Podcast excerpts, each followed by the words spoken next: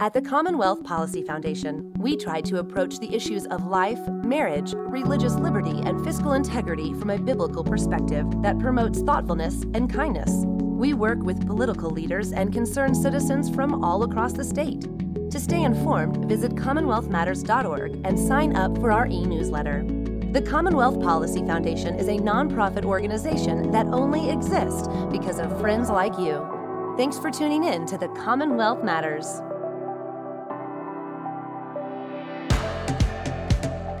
Welcome to the Commonwealth Matters. I'm your host, Richard Nelson. Authority. It's something we as humans often resist, and unjust authority is simply something that we do not tolerate. We live in a time where abusive authority is a regular news item, whether in politics, in Hollywood, and even, unfortunately, in the church. So, what's our proper understanding of authority, and how should Christians in particular view authority and use it wisely?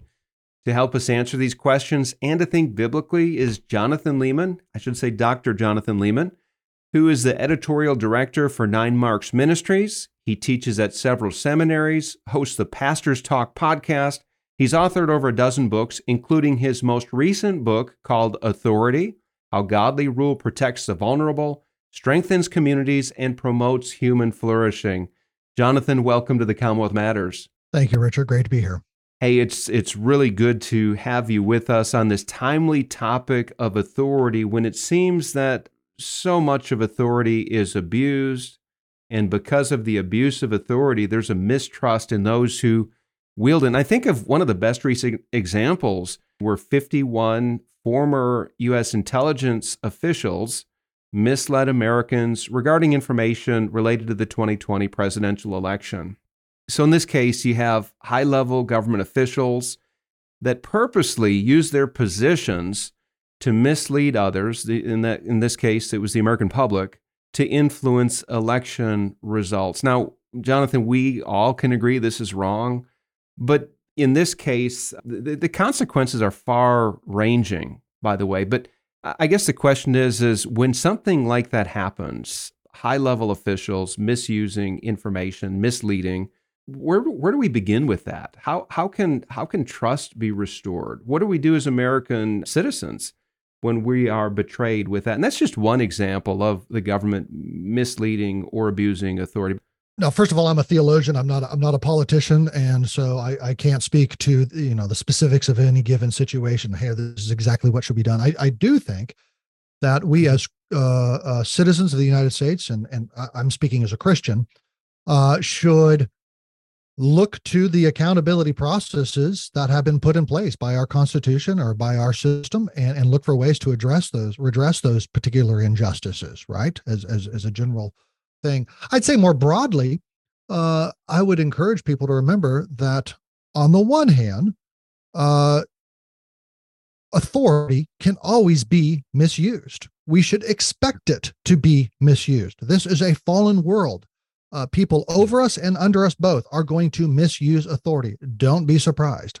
On the other hand, we have an obligation and a duty as citizens to work to strive to make sure it is not misused. And there we uh, are going to look to whatever systems are set in place already by our Constitution and address it through constitutional means. I think in extraordinary circumstances, you always have to reserve the right of civil disobedience or something like that. That is always a possibility.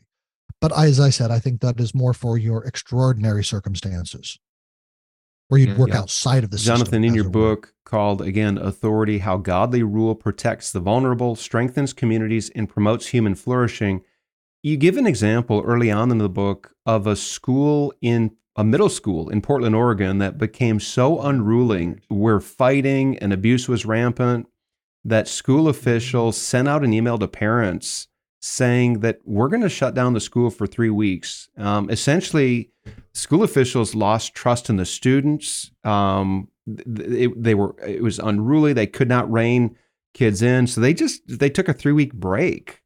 Um, now, now it's clear in this example. I didn't hear that, by the way. That seemed like it should have been national news. I don't remember that. It did happen in 2021, but wow. Um, it, no, that example I think, or that situation shows that we need authority, right? Whether it's in our schools or society or, and in the church. So we live in a time where authority is being rejected, and the consequence is um, bedlam, if you will, at least in that school in Portland, Oregon. How can a biblical understanding of authority be established? And just a footnote here for the listeners um, Jonathan and I are approaching this subject of authority from a biblical worldview where we believe there's a, a creator God who has all authority, and then uh, then authority is derivative. But we live in a postmodern, uh, post-Christian culture where uh, that idea has been rejected. So, so, Jonathan, how can we reestablish this understanding of of true authority, if you will? Yeah, I was staying with friends in Portland at the time, and they said, "Oh, you wouldn't believe this. Just last week, this happened." I thought you're you're kidding me, and so I looked it up in the you know on the internet, and sure enough, this this school had closed down, as you said, for for several weeks because it's a junior high or a middle school. The adults could not get control 11 to 13 year olds.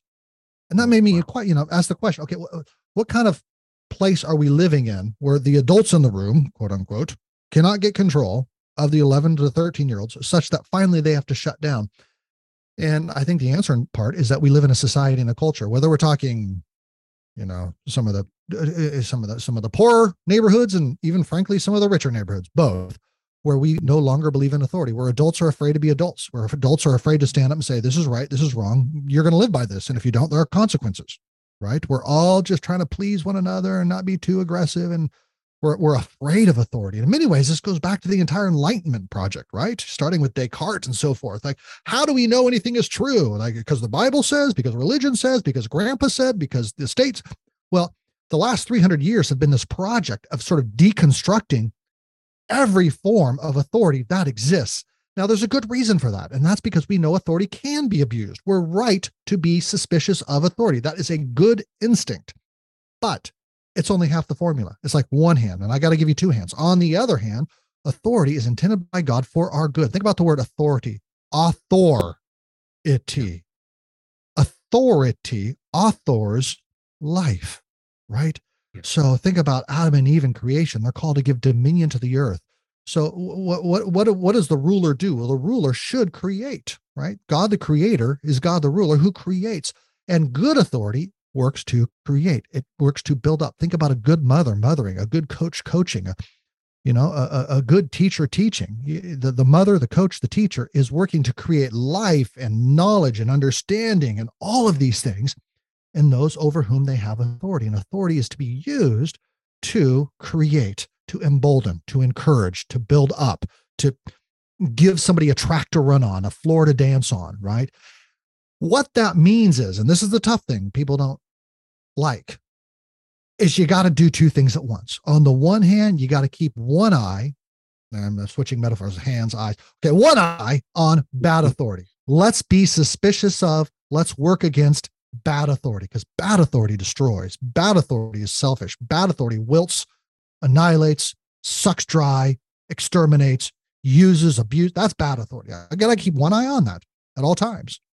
On the other hand, let's keep one eye on good authority and what good authority does, as I was saying a moment ago. And the tough thing about living as a human being in a fallen, created, good, but fallen and dangerous world is you got to do both at all times. So let's get some mechanisms in place to work against the bad and yet also provide an opportunity for the good. And what you get in some ways, eh, all, you know, American politics over the centuries, last couple of centuries, is but is often about you got one party that's like, eh, authority's good, let's build, and you got another authority saying another party saying, oh, authority's a bad, let's you know, let's do all we can to bring authority down. And you get this tussle in the political square, public square, between these different instincts. The instinct of, hey, let's build up with good authority, and the instinct of, hey, let's protect against bad authority. And wisdom is often about how do you thread the needle? How do you navigate both sides of those things? A good parent knows this, right? If any of you have kids who are listening to this, you know that you want to equip and enable and encourage your kids with good and you use your authority to that end, but you also know that you can't give your kids too much freedom until they're ready for it. And so you hold back, you restrain, you discipline, you correct. Again, wisdom is knowing how to do both. Uh, in our context here of uh, American citizens, um, we have presidents, we have congressmen, um, who are wielding authority, and yet they are flawed, sinful, imperfect creatures. Uh, it, I'm a student of history. I love to read biographies. And as I learn more about significant uh, politicians in our history, I'm learning just how uh, uh, flawed they are. and people that we've looked up to, there's this image and perception that we have of some of our leaders. I'm thinking of John F. Kennedy. I'm thinking of Franklin Delano Roosevelt. Uh, very flawed uh, individuals who there's this public image of them, and they certainly had some very good leadership skills. But when you scratch the surface and look a little deeper, they were very flawed individuals. So, considering that we are flawed, um, uh, to what degree should we put our uh, faith or trust in these temporal uh, flawed leaders, Jonathan? I, I, don't know if that's the right question, but look, we do not have this is where I'm getting. We do not have the best examples of what authority with integrity looks like, right? Because we are we're flawed. Yeah, that's that's that's the best question. Mixed, right? Mixed. Yeah. Potential for good, potential for bad.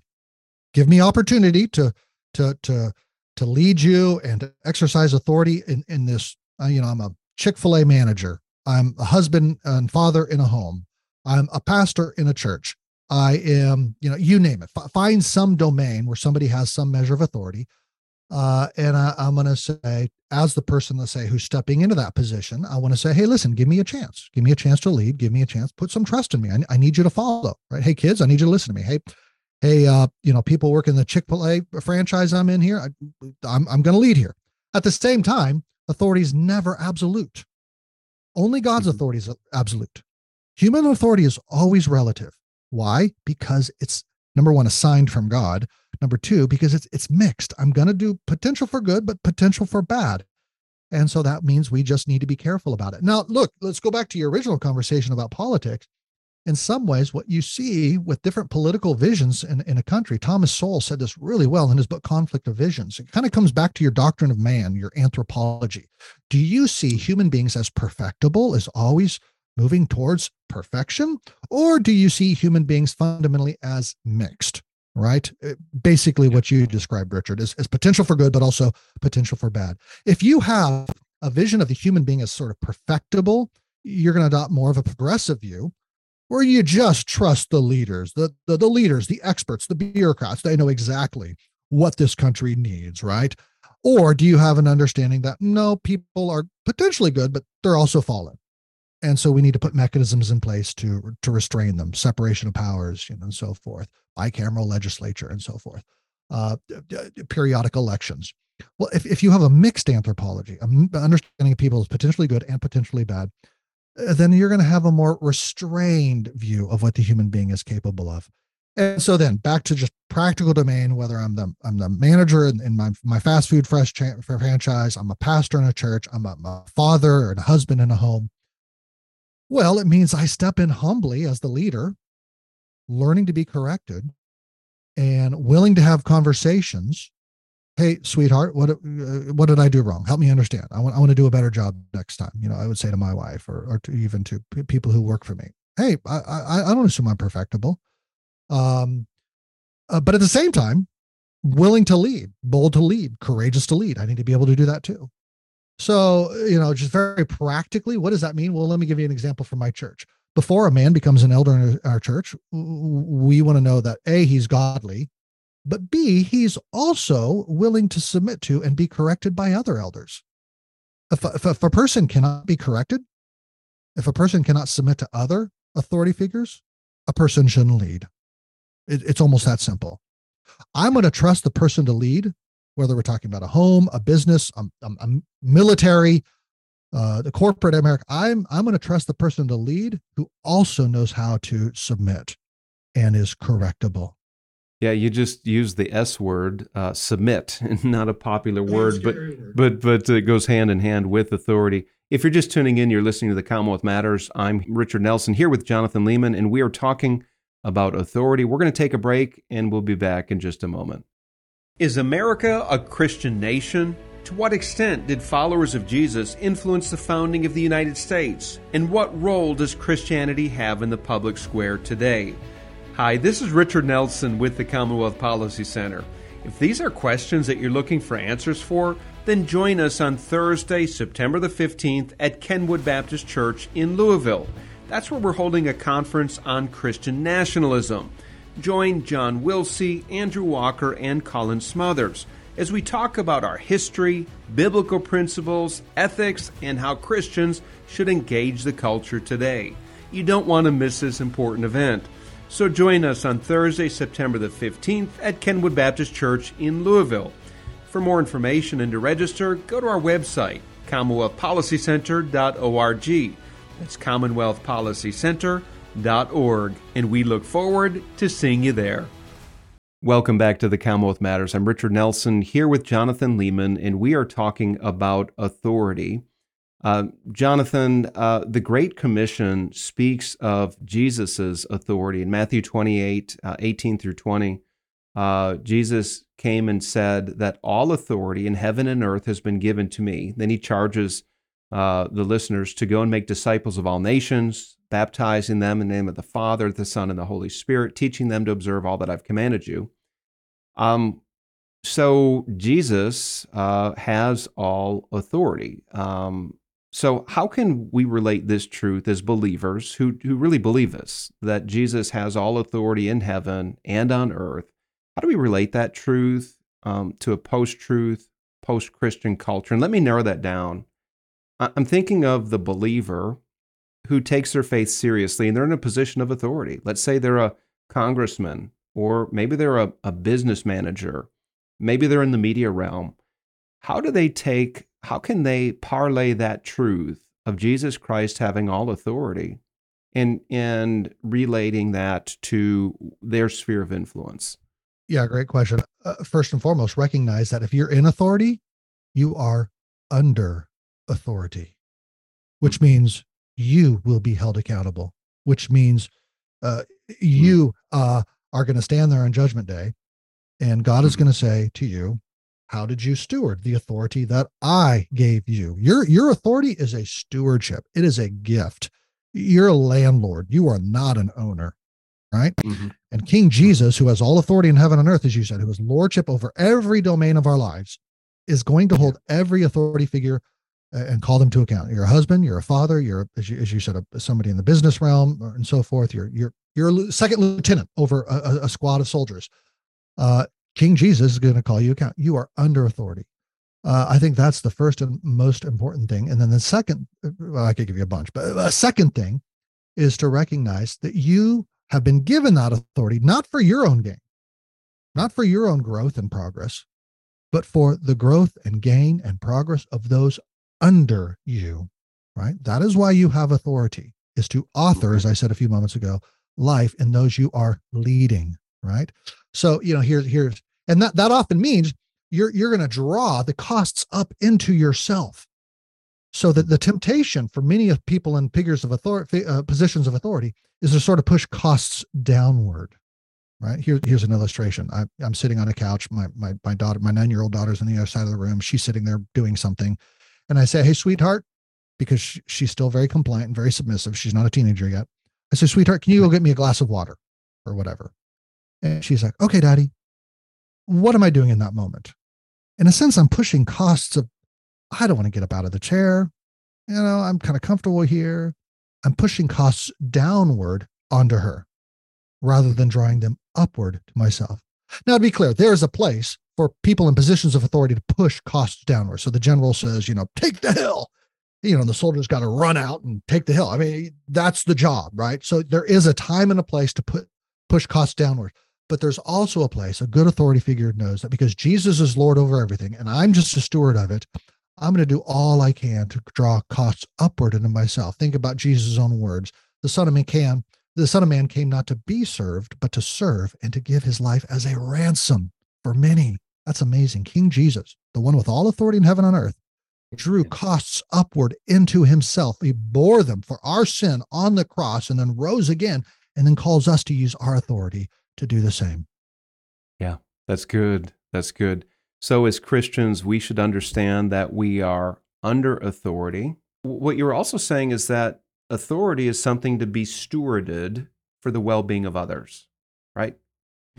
So, uh, in the church, followers of Jesus have an obligation to model what good and true and righteous authority looks like. Now, here's the question What do we do when the church messes up? I, and I think of a, a podcast series um, that came out not too long ago called The Fall and Rise of Mars Hill. And it linked the complete collapse of a megachurch to abusive authority. So here's my question What is the Christian responsibility to confront bad authority? Let's say, for example, that the entire church leadership is just corrupt or they've given in to an abusive leader and that the church elders are afraid to stand up to them. What, how about that church member? Where do they begin if they are part of an abusive authority structure in the church?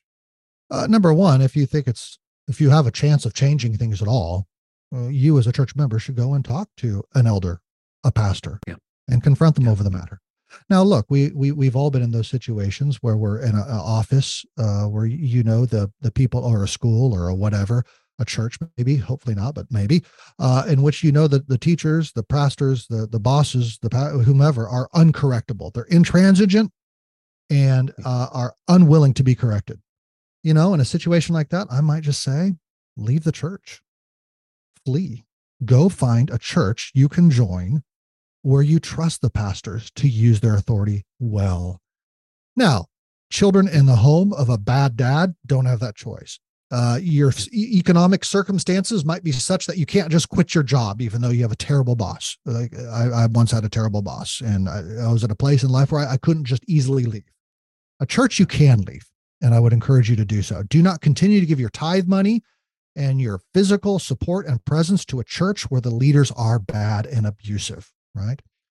Uh, broadly, what is it? What is a Christian's responsibility? Number one is to recognize that when we use our authority poorly and abusively, we are lying about God.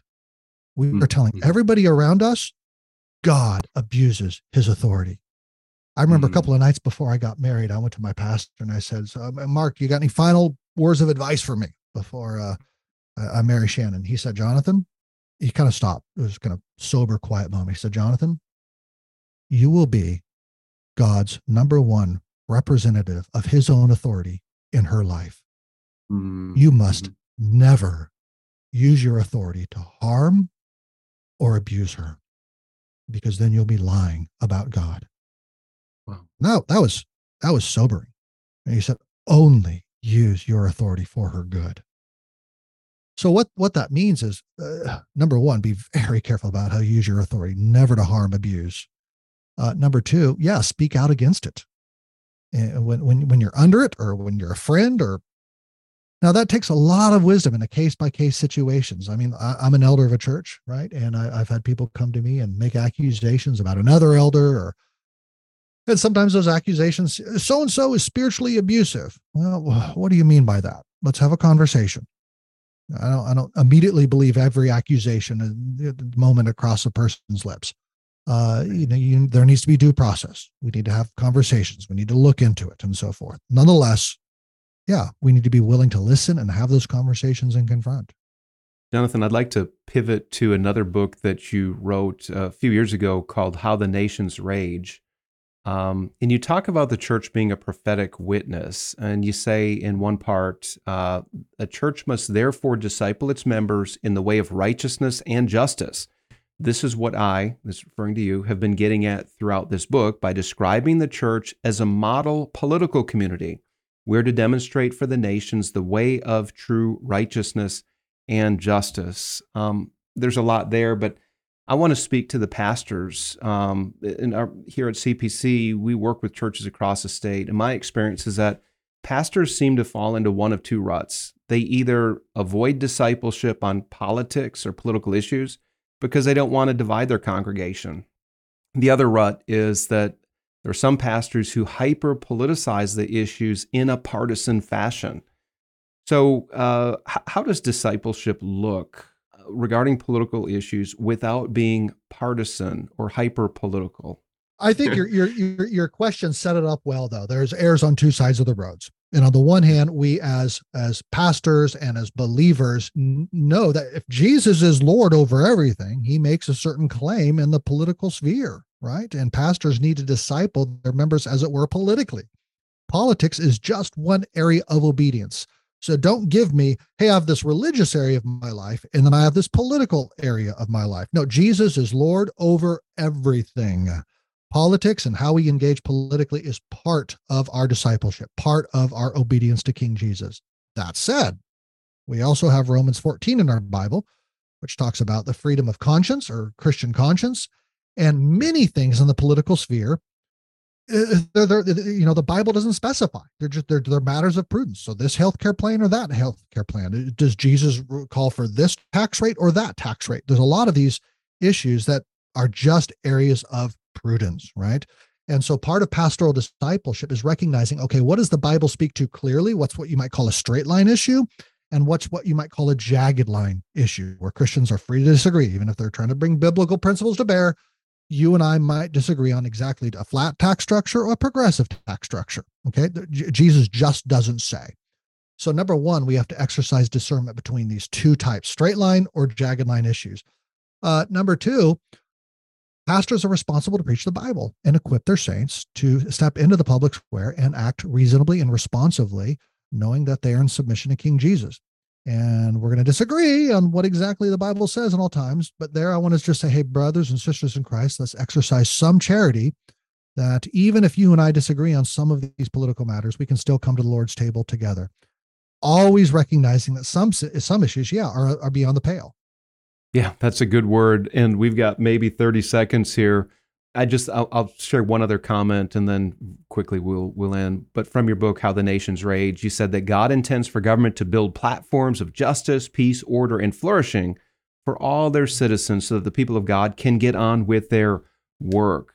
So uh, I think there's a both and as far as participation. We want Christians to have their own house in order, to be good parents, to steward authority well in the home, but also to steward it well in the church. And when we have our act together, what I'm hearing you say here is that then we can get involved with government, influence the government properly, become a first of all become a proper witness, a, a, biblical witness to how God has designed things. Do you have in 30 seconds, Jonathan? Do you have any final word to, to share on this? I do think the, the platform that government offers is crucial, and I think Christians should care about these things. Uh, government comes and establishes a common grace platform for God's special grace purposes. So I, I, need to learn how to read before I can read the Bible. Right? That that's the relationship. Uh, I need a government that that paves the street and polices the street so that I can get to church, learn the gospel, and share the gospel. And that's I I, need a church that, a government that protects the womb so that I can live and, and hear the gospel.